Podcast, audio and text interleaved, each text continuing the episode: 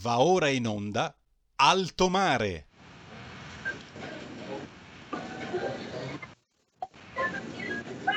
Alto Mare curato e condotto da Sara Garino. Buonasera Sara, bentrovata. Buonasera Roberto, buonasera, grazie per la linea, bentrovati a tutti voi per una nuova puntata di Alto Mare. Come di consueto cominciamo con ripetere le informazioni tecniche, vi ricordo che potete seguirci sulla web tv scaricando l'apposita applicazione per cellulare sui canali social di RPL e anche sul canale 740 del digitale terrestre, canale unico per tutta Italia. Non occorre che possediate abbonamenti, cose particolari, è sufficiente comporre 740 sul vostro telecomando. E do subito il benvenuto al nostro ospite di stasera, è un piacere avere con noi un imprenditore che ci racconterà per l'appunto la sua storia, dottor Gino Zoccai. Benvenuto, grazie per aver accettato questo. Un piacere mio, Sara. Buonasera, buonasera a tutti gli italiani. Che bello, ecco, questo non poteva che essere l'incipit migliore, coniugato poi con quella che è la sua storia che ci racconterà con la passione che infonde nel suo lavoro e nel promuovere il brand Italia in giro per il mondo, davvero non poteva regalarci una frase migliore per l'apertura. Prima di darle la parola però voglio ricordare anche i numeri per poter intervenire in diretta 346 6427 756 se volete inviare messaggi tramite WhatsApp e invece il fisso 02 6620 3529 per chiamare e intervenire per l'appunto anche voi in diretta potendo eh, porre quesiti, osservazioni e riflessioni al nostro ospite. Dottor Zoccai, abbiamo detto, lei è un imprenditore, una persona che fa impresa, una persona che crea, qualcuno che purtroppo in Italia già da molto tempo, specie nell'ultimo periodo dopo la pandemia, o meglio durante la pandemia e il pandemonio economico che ne è conseguito, sempre più purtroppo anziché essere valorizzato è stato in tanti casi visto come un personaggio, mi passi questo termine, cattivo ma purtroppo vero, no? sacrificabile, come se lei, come se voi non foste degli imprenditori, ovvero persone che fanno impresa, che creano, ma sempre comunque dei prenditori, questo concetto atavico che è così difficile sradicare. Ma ci racconti prima di tutto la sua bella storia di imprenditore e di italiano. Eh, allora, la mia, la mia, storia ci vorrebbe parecchio tempo perché sono un imprenditore, sì, come tantissimi italiani, sono molto intraprendente, come moltissimi italiani. Mi sento sinceramente un cittadino del mondo perché ho sempre girato, viaggiato, vissuto all'estero, però il cuore, l'amore è naturale che ce l'ho per il nostro tricolore. Io, come ho detto, ho vissuto all'estero, mi sono occupato di diverse attività perché sono un, un amante delle iniziative, mi danno emozione, ho sempre voglia di fare cose nuove, però sono sempre stato spinto eh, da questo legame forte che è dovuto anche sicuramente all'educazione della mia famiglia, ma penso come come la maggior parte degli italiani. E diceva che gli imprenditori in Italia sono sacrificabili, purtroppo, e ha ragione, gli imprenditori in Italia non sono considerati per quello che stanno dando all'Italia, effettivamente, perché il Made in Italy, quel che è l'Italia, è grazie anche a molti imprenditori, a molti lavoratori italiani che hanno portato il lusso, hanno portato il bello, hanno fatto conoscere l'Italia in tutto il mondo. Però purtroppo siamo sacrificabili. E la cosa un po' assurda è che effettivamente chi ci, rende, chi ci considera sacrificabili sono i nostri dipendenti quelli che noi paghiamo effettivamente, che sono i nostri governanti. Sono i nostri dipendenti che noi paghiamo, paghiamo bene, dovrebbero svolgere il loro lavoro, dovrebbero proteggere noi italiani. E invece molte volte non ci sentiamo protetti. Ecco, mi pare che ci abbia già fornito tutta una serie di concetti assolutamente interessanti. Stavo prendendo nota quando ha detto le iniziative, prendere delle iniziative mi dà delle emozioni. Penso che sia una frase davvero bellissima, no? Eh, mi, mi, viene in mente anche il pensiero di Luigi Einaudi, lo cito spesso nel corso di Alto Mare, un grande certo. un grande liberale, un grande uomo, un grande italiano, tutta la bellezza dell'essere proattivi, no? del, non, eh, del, non, arrendersi, del non rinunciare a fare delle cose, dell'impegnarsi giorno per giorno per far sì che la nostra vita e poi anche quella di tutti gli altri, di tutte le persone con cui interagiamo, delle persone che lavorano con noi, sia, sia migliore. Ecco, questo circolo vizioso, mi viene in mente questa espressione. Guardi, io eh, sono, ho iniziato a lavorare probabilmente da quando sono nato, perché io, mm. la, la, la mia, l'azienda di mio padre era poi sotto casa, come quasi tutti gli italiani. Quindi il nostro, il nostro luogo di gioco era l'azienda dove noi producevamo. Noi, noi abbiamo un'azienda di gioielleria e quindi fin da piccolo io ho sempre sentito l'atmosfera di quello che può essere l'azienda, la creatività, la lavorazione dell'oro, del gioiello. Quindi è una cosa che veramente dico sempre, che il gioiello è nel DNA mio e dei miei figli e della mia famiglia, mm-hmm. perché da sempre, ma ripeto, forse tantissimi italiani hanno vissuto la stessa situazione nostra, perché tutti noi siamo figli di grandi uomini, di grandi donne che hanno costruito l'Italia e hanno costruito Bravissimo. l'economia italiana. Che splendido messaggio, sì. esatto. Quindi dobbiamo essere grati e dovremmo essere bravi per lasciare tanto quanto loro hanno lasciato a noi. Esatto. E invece esatto. purtroppo non siamo stati abbastanza bravi o non siamo abbastanza bravi perché i nostri figli non hanno tutto ciò che abbiamo avuto noi. E dottor Zoccai, dovremmo anche essere messi nelle condizioni di poter tramandare a nostra volta, a vostra volta nel caso suo e dei suoi colleghi, questo immenso patrimonio alle generazioni successive, senza vedercelo dilapidare, fagocitare, mangiare in tasse contro tasse patrimoniali palesi e patrimoniali mascherate, diciamolo. Ma sa, eh, allora il discorso secondo me è molto semplice. Io a volte leggo sui social no, che molti criticano le aziende che vanno all'estero a produrre all'estero, a lavorare all'estero. È vero, ma è vero anche che se un'azienda non si organizza così, le grandi aziende non si organizzano in questo modo, probabilmente morirebbero probabilmente sarebbero comprate da aziende straniere. Quindi non è dare la colpa all'imprenditore che cerca di salvare la propria azienda producendo magari all'estero, ma è colpa di chi fa scappare gli italiani, gli imprenditori italiani. Io sono ancora in Italia, lavoro ancora in Italia, ma mi rendo conto che i nostri competitor stranieri hanno molti vantaggi rispetto a noi noi prendiamo le bastonate, loro prendono i soldi durante il Covid, per esempio. Certo.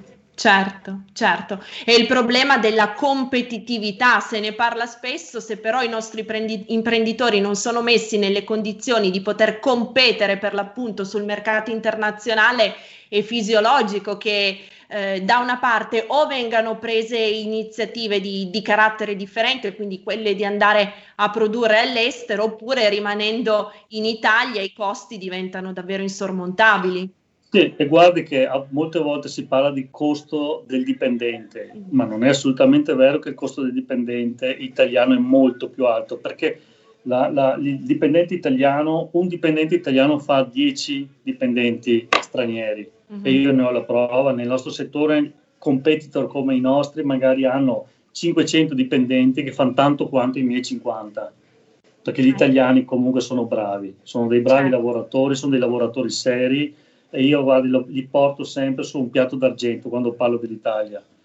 Però, però poi un piatto d'oro, anzi, un piatto d'oro, dottor Zocchiani. Sì, un piatto d'oro, sì, un piatto d'oro, ha ragione però poi purtroppo non sono neanche, nemmeno loro sono gratificati perché purtroppo le aziende non riescono a gratificarli tanto quanto dovrebbero.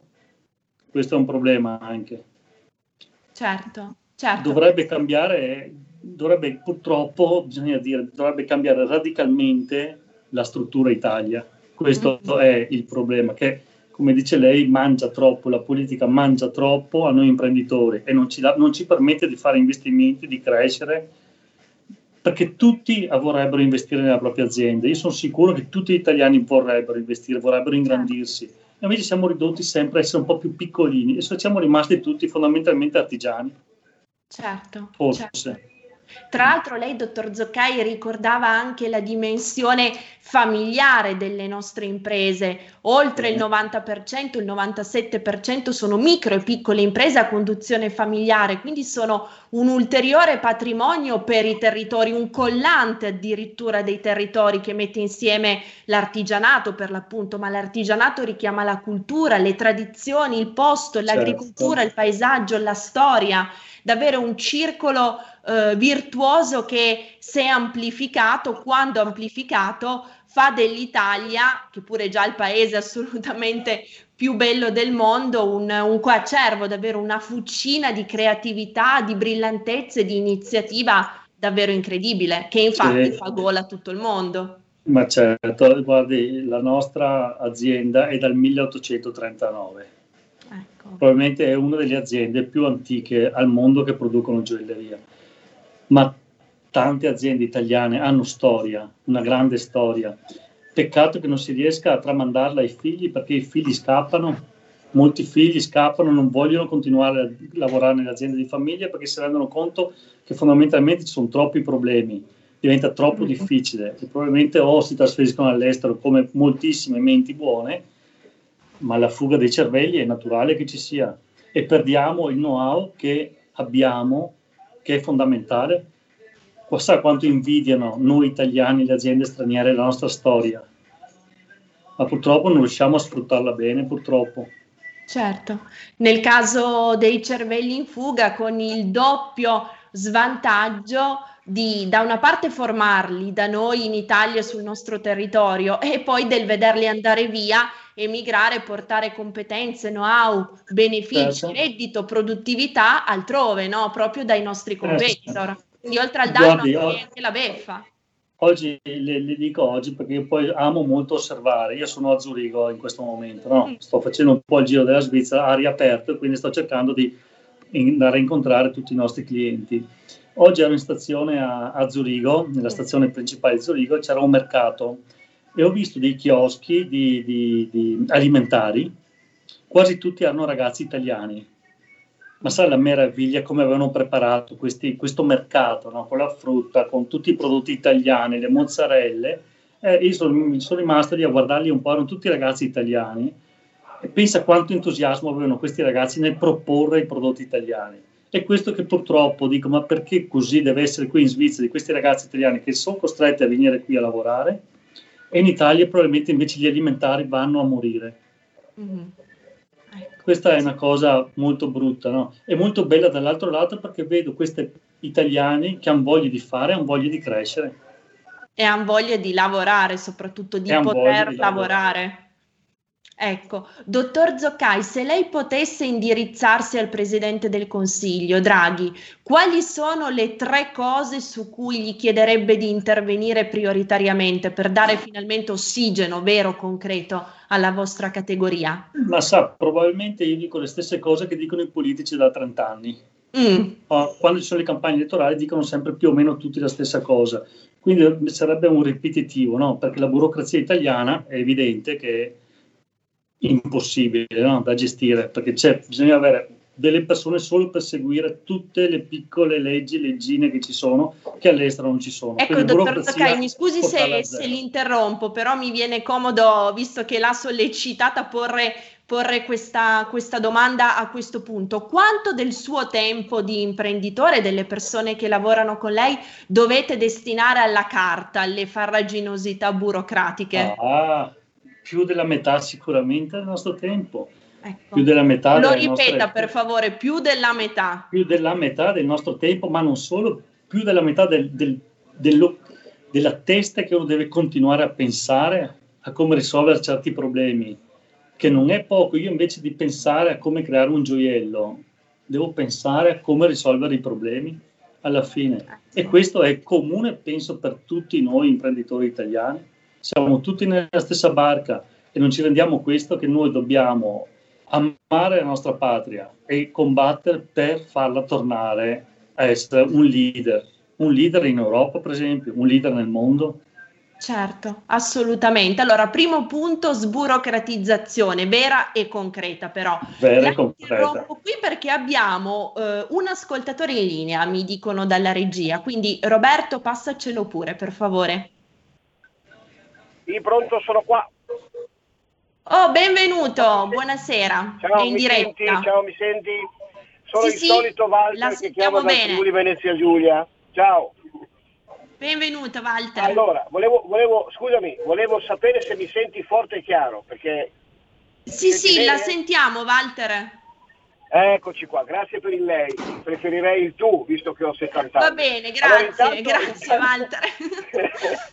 Intanto una piccola riflessione insieme a- all'imprenditore.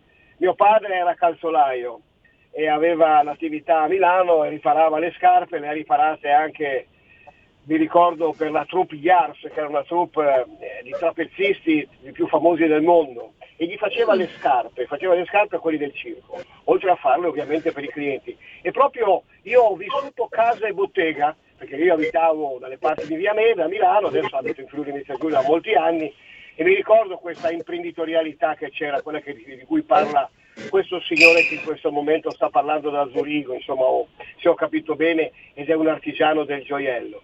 Allora io però volevo anche lanciare una provocazione, perché ogni volta io ho fatto anche parecchio estero.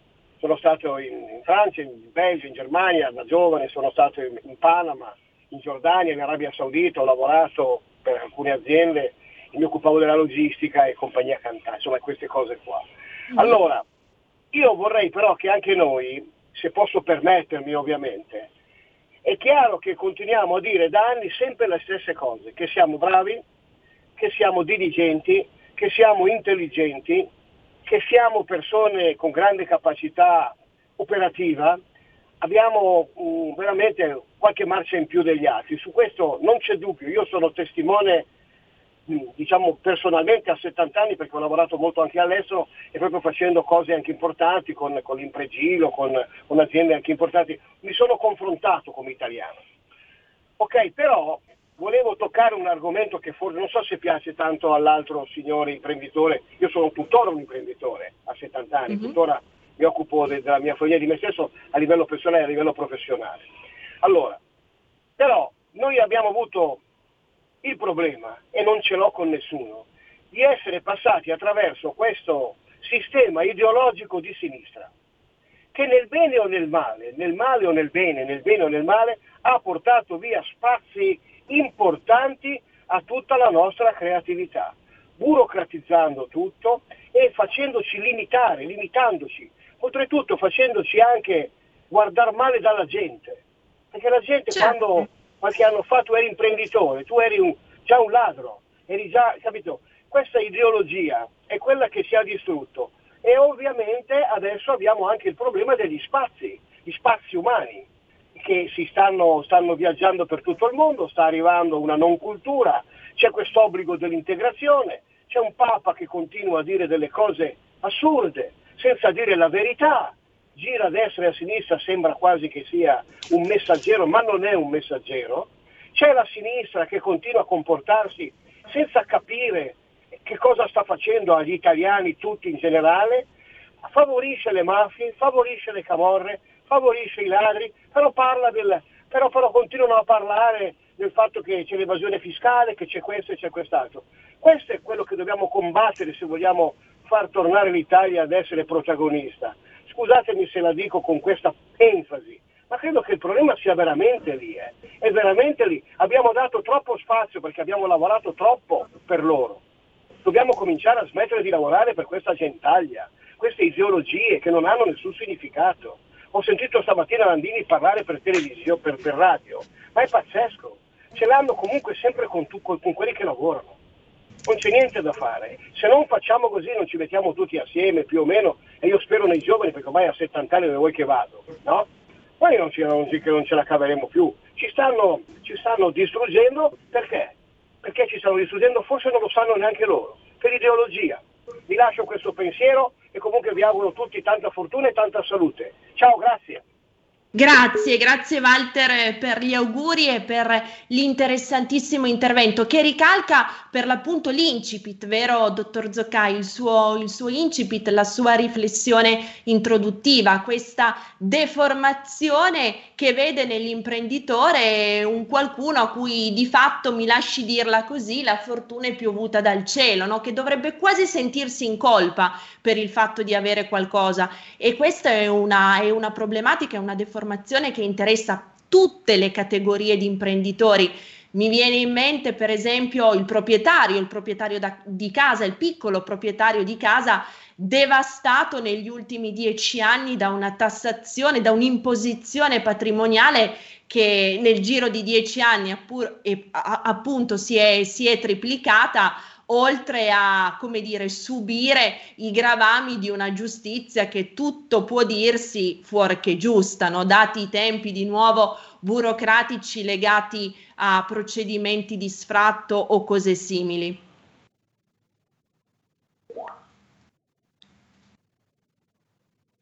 Ha il microfono spento, dottor Zoccai.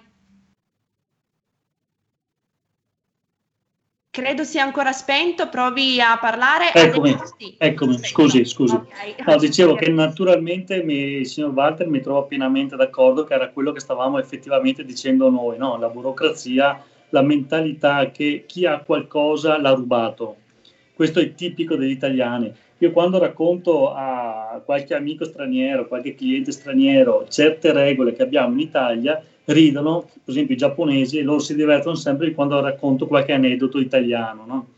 E loro dicono eh, non è possibile che sia così. E loro pensano che sia una barzelletta, invece no, è la nostra realtà. Mm. Se poi parliamo di giustizia, guardi, io purtroppo ho avuto una grandissima esperienza di giustizia, ho atteso giustizia per uh, eh, 17 anni, 18 anni, ho perso tutto per poi sentirmi dire che avevo ragione su tutto però nel frattempo la giustizia mi ha fatto perdere 18 anni della mia vita, mi ha fatto perdere tutti i miei beni per poi sentirmi dire che avevo ragione. Quindi purtroppo anche questo dire, vorrei dire tanto al Premier Draghi che chi ha il coraggio deve cambiare la giustizia comunque. Perché mm-hmm. da anni che tutti dicono bisogna cambiare la giustizia, bisogna cambiare la giustizia, questo è un classico slogan politico prima delle elezioni.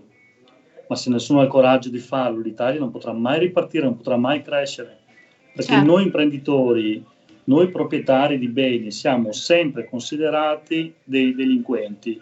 Ogni tanto tirano fuori la frasetta simpatica degli evasori fiscali, quando ci sono migliaia di multinazionali che sfruttano e non pagano zero tasse.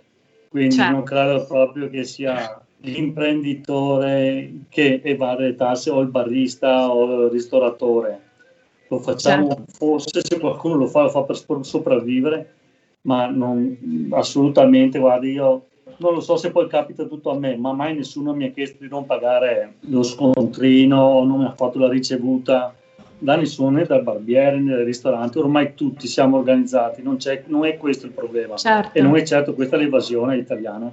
Dottor Zoccai, col caveat che poi in giro ci sono fior fiori di altri prenditori, in questo caso sì, no, per come si comportano, tendenzialmente provenienti dall'est, tendenzialmente provenienti dalla, dalla Cina, un, altro pa- un paese che tra l'altro ci ha regalato tante cose, l'ultima in ordine di tempo il Covid, perché il virus, senza scendere nella, nella diatriba se sia naturale piuttosto che di origine artificiale, è un dato di fatto che sia arrivato da lì, no? Quindi quando si parla di virus dovremmo sempre ricordarci che è un virus cinese, prescindendo appunto dal, dal dibattito, però da lì arriva, è endemico della Cina. No? Sì, questi, questi, questi, prenditori in tanti casi che aprono, chiudono partite IVA per sottrarsi al prelievo del fisco, beh, a questi tendenzialmente non mi risulta che la giustizia italiana arrivi e che li persegua con la stessa intensità e con la stessa ideologia con cui invece vessa ingiust- ingiustamente i nostri imprenditori, no? Sì, sì, certo. Ma se permette una battuta ironica, diciamo che il virus probabilmente è la prima cosa cinese che non si rompe subito. Ecco. che, dura, ecco. che questo è veramente dura a lungo, no? Però è naturale che poi per tutti diventa sempre più facile andare a colpire il polentone mm-hmm. e polentone non siamo solo noi 20, siamo tutti noi italiani.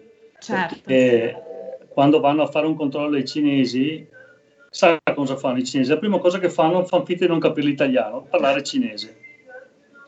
Quindi, non vedo, non sento, non parlo. Eh, esatto, quindi sa, è tutto bello complicato. È molto più facile venire da tutte le piccole imprese e cercare di prendere qualcosina da quel poco che è rimasto nelle piccole imprese. Certo. Insomma, Dottor Zoccai, ci lasciamo per un minuto di pausa pubblicitaria. Bene. Resti lì, rientriamo per il secondo blocco. Certo. Grazie. Grazie.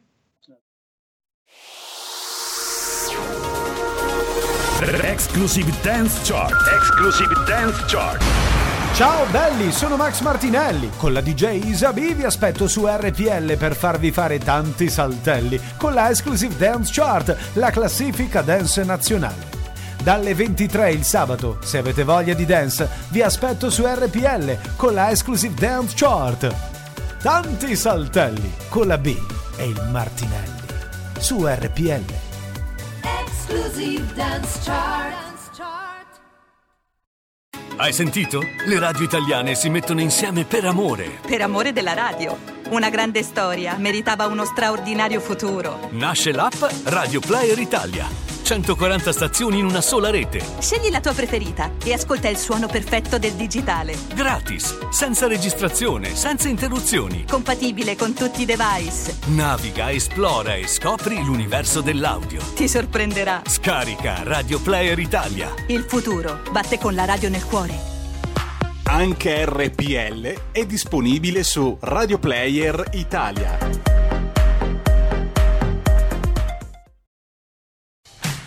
Porta con te ovunque RPL la tua radio. Scarica l'applicazione per smartphone o tablet dal tuo store o dal sito radiorpl.it. Cosa aspetti?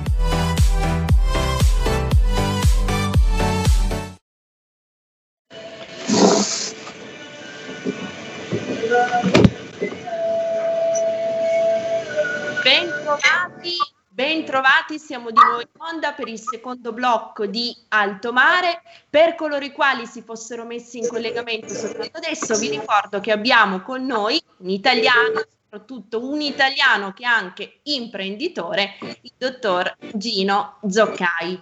Eh, prima della pausa pubblicitaria stava presentandoci una riflessione molto, molto interessante su tante, troppe storture che albergano in Italia al giorno d'oggi. Eh, di quelle tre cose eh, da, da, da, proporre al Presidente del Consiglio, Draghi, eh, ce ne ha già dette due. Quale, quale sarebbe la terza? Sburocratizzazione, giustizia effettiva che funzioni e poi...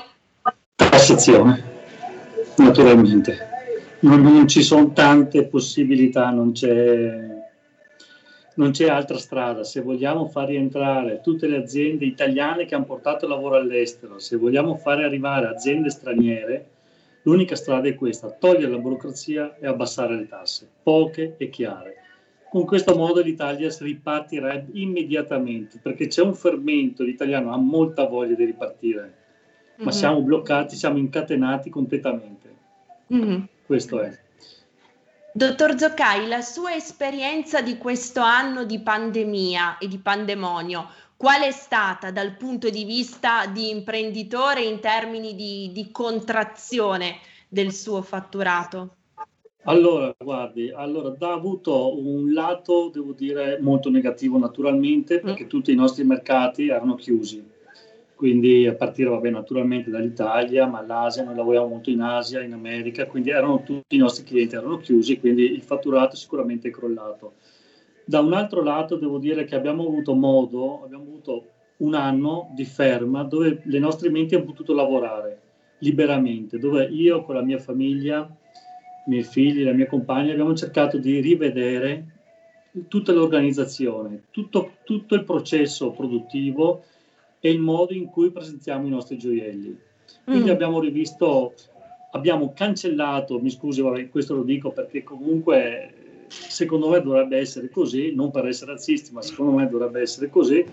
Abbiamo dato priorità a tutti i nostri fornitori italiani, dal mm-hmm. packaging mm-hmm. agli espositori, qualsiasi materiale io ho voluto che fosse made in Italy e lo dichiaro su tutte le nostre confezioni, tutto made in Italy. Abbiamo rivisto tutto, abbiamo cercato di dare un'immagine nuova all'azienda. In questo anno è nata anche l'idea di Amor Patrio, che appunto che è questa una collezione che abbiamo fatto dedicata ai patrioti, dedicata agli italiani, a chi ama, a chi ama l'Italia. Quindi abbiamo creato questa, questa collezione e poi una collaborazione con i carabinieri per l'utilizzo del marchio carabinieri.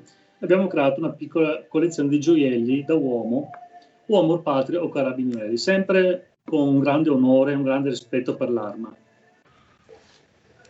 Ecco, stavo, stavo prendendo nota, dottor Zoccai, eh, davvero questa sua eh, riflessione un altro coacervo di, di tematiche che andrebbero tutte affrontate. In primis il discorso dell'amor patrio e quindi della patria. Tendiamo troppo spesso a dimenticarcelo, ma patria è un termine che deriva dal latino pater, no? quindi padre e, significa terra dei nostri padri, una terra che abbiamo ricevuto in eredità e che, come diceva giustamente lei poc'anzi, dovremmo assolutamente poter dare a nostra volta in eredità alle generazioni successive, esattamente come l'abbiamo ricevuta noi. Ecco, un passaggio generazionale, un meccanismo, un desiderio anche, mi lasci dire, di mettere qualcosa da parte per chi verrà dopo che al giorno d'oggi viene fustigato, violentato da burocrazia, da tassazione astronomica, da ingiustizia, tutti elementi che davvero sembrano mirare a spolpare davvero questo, questo patrimonio, questa ricchezza che dovrebbe essere il punto di partenza per gli epigoni, no? per le generazioni successive. Io ricordo tantissimi racconti no? fatti dai miei nonni in cui appunto mi dicevano come il loro desiderio, la loro preoccupazione, la loro cura, no? proprio nel senso etimologico latino del termine, fosse quella di, di, costruire qualcosa e di mettere qualcosa da parte per la generazione dopo, per quella di, di mio papà, dei miei genitori, insomma. È un passaggio che invece è un passaggio, mi lasci dire, una, una visione proprio, una strategia che invece al giorno d'oggi si è persa, e non per colpa delle persone, eh? questo è evidente. Ma eh, allora su, purtroppo l'Italia, gli italiani in questo periodo, in questi ultimi decenni, hanno vissuto mangiando quello che grazie a Dio i nostri padri, i nostri nonni avevano messo da parte. Perché con quello siamo andati avanti fondamentalmente, molti italiani, vendendo i propri gioielli, per esempio, vendendo le proprie case, vendendo i bar, vendendo le attività o chiudendole. Quindi questo è un grandissimo problema. Quello che lasciamo noi ai nostri figli è una patria sofferente, una patria distrutta, una patria senza identità. Mm-hmm. Io amo la mia patria, io amo l'Italia, pur essendo un cittadino del mondo, perché io mi sento un cittadino del mondo, ma la patria è come una famiglia. Certo. Quindi certo. noi dobbiamo per forza, per lasciare qualcosa ai nostri figli, per lasciare un qualcosina ai nostri eredi, dobbiamo lasciarli perlomeno la cognizione che la patria è la nostra famiglia, che dobbiamo certo. lavorare per aiutarci noi, per farci crescere. La patria dovrebbe essere un padre, come dice lei, che protegge i propri figli. Certo. E invece qui abbiamo un padre che sta buttando i figli alle ortiche. Certo, certo. E lei prima ha utilizzato un termine molto evocativo, quello del mangiare. Abbiamo mangiato ciò che era stato messo da parte. Chiaramente ho torto collo, no? Perché non è stato possibile fare diversamente, però immagino tutta l'amarezza, tutta la tristezza di una persona che veda consumarsi, che veda esaurirsi così i beni di famiglia, no? i beni ereditati e non in nome di, di, un'azione futura, di un desiderio, di un'iniziativa del tipo investo questa data cifra, investo queste risorse perché ho un desiderio, un sogno e cerco di realizzarlo. No, sono, sono risorse, sono patrimoni consunti di fatto eh, dagli obblighi eccessivamente onerosi verso lo Stato che dovrebbe essere questa nostra famiglia comune allargata di cui parlava lei prima. E di nuovo penso al settore immobiliare. l'Italia è l'unico paese d'Europa purtroppo pochissimi lo dicono in cui gli indici immobiliari continuino a scendere a differenza invece di quello che accade altrove nel continente con i nostri competitor. E quante volte si sente dire in giro ho dovuto vendere questo appartamento ereditato dai miei genitori perché non ce la facevo più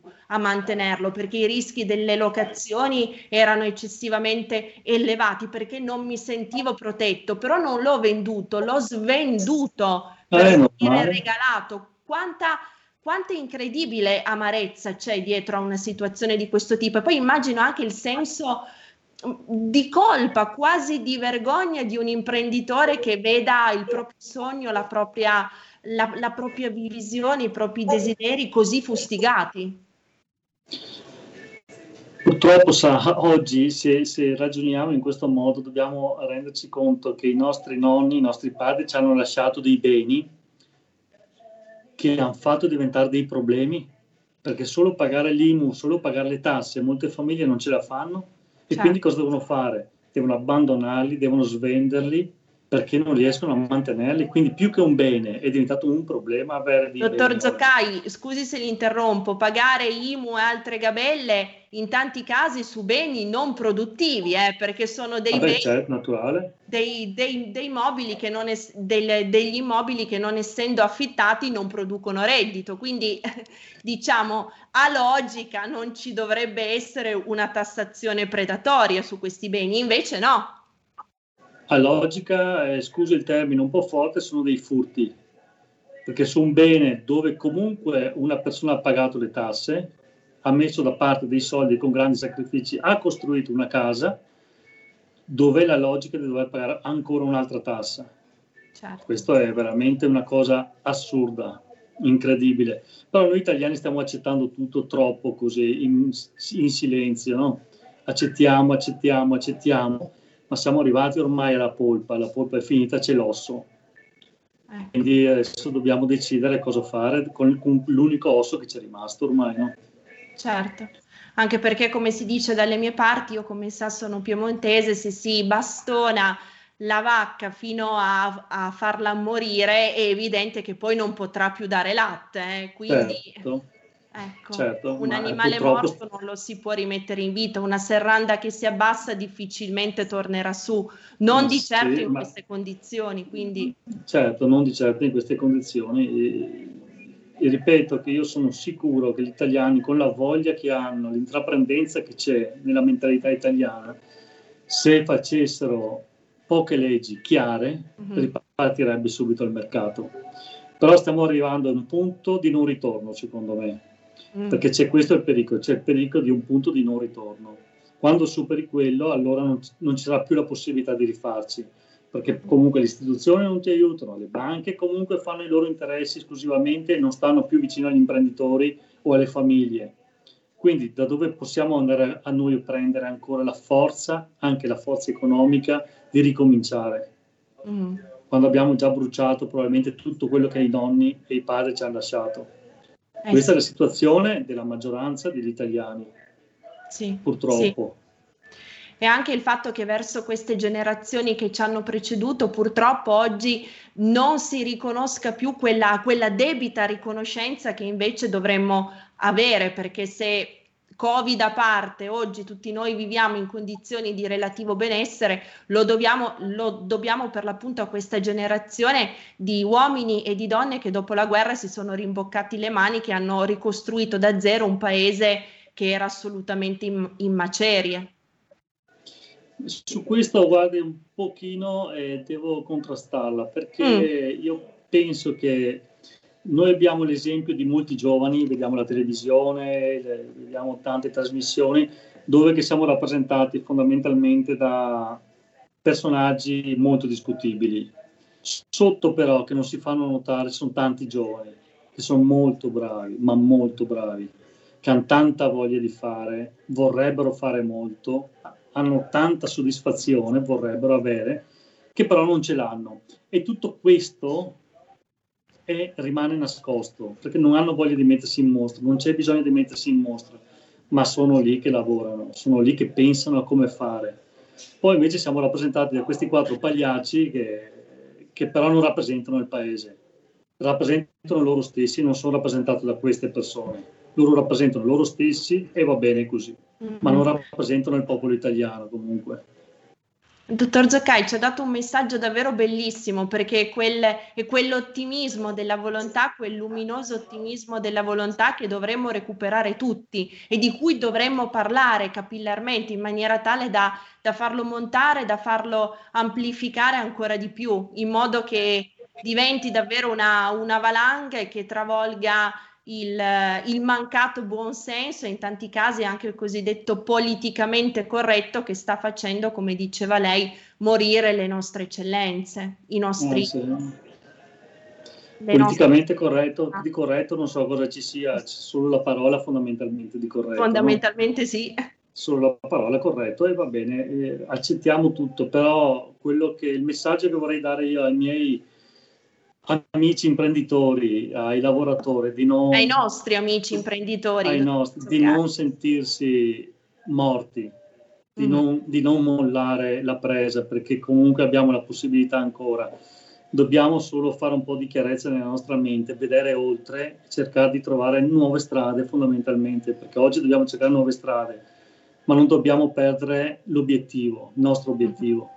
Ecco, e proprio rispetto a questo che sta dicendo lei, la tematica del bello, il bello l'ha, l'ha, evocato anche in un suo intervento in incipit, un qualcosa che per carità è diffuso su tutto il pianeta perché ogni Stato, ogni nazione, ogni territorio ha qualcosa di assolutamente unico e pregevole da mostrare, ma che oggettivamente in Italia è presente in misura esponenziale in ogni territorio, no? Quindi una ulteriore ricchezza che dovremmo assolutamente mettere a sistema. L'Italia obiettivamente da Brunico, io l'ho girata tutta l'Italia, ma veramente tutta, quindi da Brunico a, a, a Caltanissetta, cioè, abbiamo migliaia di meraviglie migliaia certo. di meraviglie. Quando mi è capitato di portare qualche straniero in auto, magari sai, facendo proprio le solite strade che faccio io nei paesini nostri, e vi guardano i paesi e dico mamma che meraviglia, sembra, sembra una cartolina, no, l'Italia. Però, certo. però, come al solito insomma non l'abbiamo, non l'abbiamo sfruttata e non la sfruttiamo, è tutto un po' all'abbandono. Mm-hmm. Tantissimi paesi sono abbandonati, tantissime case vedi, sono abbandonate, non sono tinteggiate, non è curato l'ambiente ormai, no? è tutto abbandonato. L'Italia certo. è un paese all'abbandono, effettivamente è così su tutti i fronti. Certo, e tra l'altro questo sentimento alla fin fine spopola svuota anche quei territori magari situati nell'entroterra più lontani dalle grandi città, dalle metropoli, che però dal punto di vista della storia, delle tradizioni, dell'arte, della cultura, della storia artigiana e imprenditoriale che lì si è sviluppata rappresenta un tesoro assolutamente inestimabile. Qua si innestano tutti quei circoli eh, invece negativi, viziosi in questo caso, che portano per l'appunto allo spopolamento, alla denatalità, all'aumento esponenziale degli immobili collabenti che si trovano in queste regioni, quindi gli immobili che versano in condizioni eh, manutentive pessime. E quindi arriva il degrado, con il degrado arriva la criminalità. È, è davvero un circolo perverso che si nutre di se stesso che si mangia di se stesso, no? Mm. In effetti va a finire ha che poi non resta più nulla. Invece che, invece che, pagare le tasse IMU, per esempio, dovrebbero chiedere ai proprietari di tinteggiare i propri immobili, di mantenerli, di mantenerli in modo decoroso, per esempio. Allora, mm. questo sarebbe una grande cosa già. Però, sai, è difficile aver cura del piccolo paesino quando non abbiamo cura di una città come Roma. Quando una città come Roma è abbandonata a se stessa, dove ci sono i topi, dove ci sono i cinghiali, possiamo pretendere che poi abbia, abbiamo cura del paesino. La Siamo veramente molto lontani. Certo, certo, molto anche lontani. perché dovrebbe essere una logica, uh, come dire, in partenza su scala ampia, su scala capitale in questo caso, e poi replicata via via su scala sempre più piccola. Giustamente, come lei dice, se, se, se, se manca diciamo, la cosa più evidente, è poi difficile realizzare in maniera omogenea sul territorio degli approcci virtuosi. Sicuramente. Ecco. L'Italia ha bisogno veramente di un cambio di direzione forte, di, fortissimo mm. e immediato. Dottor Zoccai, dato che lei gira spesso parecchio per il mondo, eh, chiaro, in questo anno immagino che non abbia potuto farlo perlomeno in maniera eh, frequente in presenza, ma dalle sue interlocuzioni con suoi colleghi, con clienti stranieri, che percezione le sembra che ci sia all'estero della situazione italiana, del come è stata gestita nell'ultimo anno la pandemia in Italia? Ma sulla pandemia sinceramente ho sentito pochi commenti perché ognuno sta pensando al proprio paese, alla propria mm. Situazione, è, è, un po' confusa evidentemente ovunque. Ci sono stati paesi che l'hanno affrontato in modo forte e deciso, altri paesi che più o meno come noi apri, chiudi, apri, chiudi, apri, chiudi. E oggi la situazione è passata un anno esatto, la situazione è uguale a un anno fa, quindi forse conveniva essere tutti aperti, cioè anche lì sa io domenica sono andato, cercavo di andare a, a, pranzo fuori, era impossibile andare perché erano tutti pieni i ristoranti, mm. quindi tutti pieni i ristoranti e la sera tutti vuoti perché erano chiusi. Forse conveniva essere aperti anche la sera, così le persone si dividevano un po', le famiglie andavano a pranzo, le coppie, gli amici andavano la sera, però questa è la mia idea. Io poi bisogna avere rispetto delle persone a fianco naturalmente, quindi mascherina sicuramente, distanziamento sicuramente, ma neanche questa limitazione totale mm-hmm. della libertà e del, dell'economia, perché comunque questo sarà, questo sarà, un prezzo che pagheremo nei prossimi anni, non lo, non lo pagheremo il prossimo mese, ma sicuramente certo. per i prossimi anni andremo a pagare quello che abbiamo fatto l'anno scorso e quest'anno. Certo, e certo. non dico solo sa di, di imprese, io ho degli amici che dovevano farsi delle visite, sono stati rinviati, rinviati, rinviati e quando è che si accorgeranno che co- il male che hanno? Forse sarà troppo tardi perché sono stati rinviati tante volte per il Covid. Non so, qui stiamo, secondo me, abbiamo preso un po' troppo panico e abbiamo eh, tralasciato molte altre cose che porteranno comunque a grandi problemi mm-hmm. a livello di persone, a livello di nazione, a livello di economia.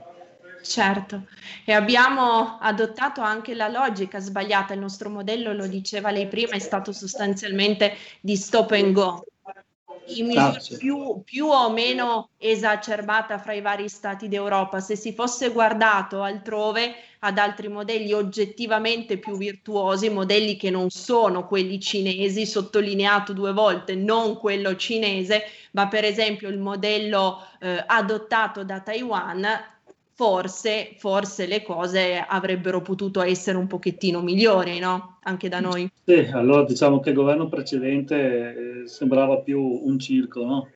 Che, che un governo. Probabilmente mm-hmm. dentro c'era il comico, quindi evidentemente era un po' così. Non poteva che essere così. Sì, non poteva che essere così. Però il, il, la Svizzera, vede, hanno deciso di chiudere hanno presentato, vabbè, questa è una cosa saputo, hanno presentato il fatturato dell'anno precedente e hanno ricevuto il 25% il giorno dopo, ma non un mese dopo, il, 20, il giorno dopo. Quindi sa, un'azienda può anche dire, ok, c'è, questo, c'è questa pandemia, chiudiamo, restiamo tutti a casa, ma siamo anche sereni che appena riapriamo abbiamo la liquidità pronta per ripartire, no? anzi per certo. ripartire ancora più forti. Ma quando noi i nostri dipendenti, poverini, hanno preso, hanno preso la, la, la cassa integrazione dopo mesi e mesi, come potevano, come possono vivere, come possono ripartire le aziende. Certo. E quando lo Stato ti ha promesso che garantisce, ma le banche comunque non ti danno. Cioè, è tutta una situazione ridicola. Allora, così non si risolve un problema di pandemia. Se c'è la pandemia, stiamo tutti a casa. Aspettiamo che finisca, ma dateci le armi per ripartire, però quando apriamo. Non certo. possiamo ripartire morti, perché sennò certo. non si va avanti. Anche perché quei pochi, quei pochi pochi che, che, dovessero riuscire a ripartire si troverebbero comunque in mezzo a un deserto, no? Quindi pur ah, essendo ah, sì. rimasti vivi, a chi si andrà poi a vendere, no? Con chi sì, si faranno sì, contrattazioni se intorno ci sarà solo più il deserto? Sempre, vede, ci si dimentica sempre che alla fine sono le imprese che portano il denaro all'Italia certo. che, fanno lavorare, che fanno lavorare i nostri governanti, i nostri dipendenti pubblici, che danno lavoro alle banche, guadagno alle banche, si dimentica sempre che arriva, come diceva lei prima, no? bastone a bastone la vacca, ma poi alla fine il latte non esce più. Quando non esce più il latte, muoiono tutti poi alla fine, no? Certo. E questo lo, lo dimentichiamo sempre troppo presto, perché tutti cercano di prendere il latte, prendere il latte da noi, ma alla fine il latte comincia a finire. Bisogna anche produrlo. bisogna, e per produrlo bisogna dargli il fieno, bisogna dargli, eh metterla sì. al pascolo la vacca, bisogna farla camminare, bisogna tenerla all'aria aperta, bisogna proteggerla. Se invece la sfrutti solo, alla fine il latte finisce e finisce per tutti poi. Eh. Eh Banche, istituzioni, eh tutto, sindacati, finisce per tutti. Quando non ce, ne, non ce ne sarà più per nessuno. Allora lì sarà simpatico vedere cosa succederà. Succederà che qualcun altro viene e ci compra completamente e il nostro amor magari patrio... Dalla Cina, magari proprio dalla, dalla. Cina. Come allora, l'amor patrio non si chiamerà più amor patrio, si chiamerà qualcos'altro, insomma, no? Guardi, dottor Zoccai, ci auguriamo assolutamente che uno scenario eh, disastroso a tal punto si possa assolutamente scongiurare anche attraverso la testimonianza, il lavoro, la comunicazione di chi come lei questa sera ha voluto farci il regalo della, della sua testimonianza appunto e del suo punto di osservazione vero, sì. concreto da italiano e da imprenditore. Eh, è finito purtroppo anche, anche, lo spazio, quest'ora è volata, io la ringrazio tantissimo e voglio ringraziare Val Valeria che mi ha dato l'opportunità di conoscerla e di invitarla questa, questa sera. Grazie davvero, dottor Zoccai, e alla, alla, prossima per commentare notizie. Ci auguriamo tutti più certo. positive. Evviva, evviva l'Italia sempre. Grazie, grazie, grazie davvero, grazie mille. Grazie. Arrivederci presto, dottor Zoccai. Grazie, Grazie, naturalmente a tutti voi che ci avete seguito. Ringrazio il nostro Roberto Colombo in regia. Come sempre, siate i vostri sogni. Ce ne ha ricordato anche tutta l'importanza il dottor Zoccai. Siate creativi, siate proattivi, non arrendetevi e buon proseguimento con i programmi di RPL. A presto. Avete ascoltato Alto Mare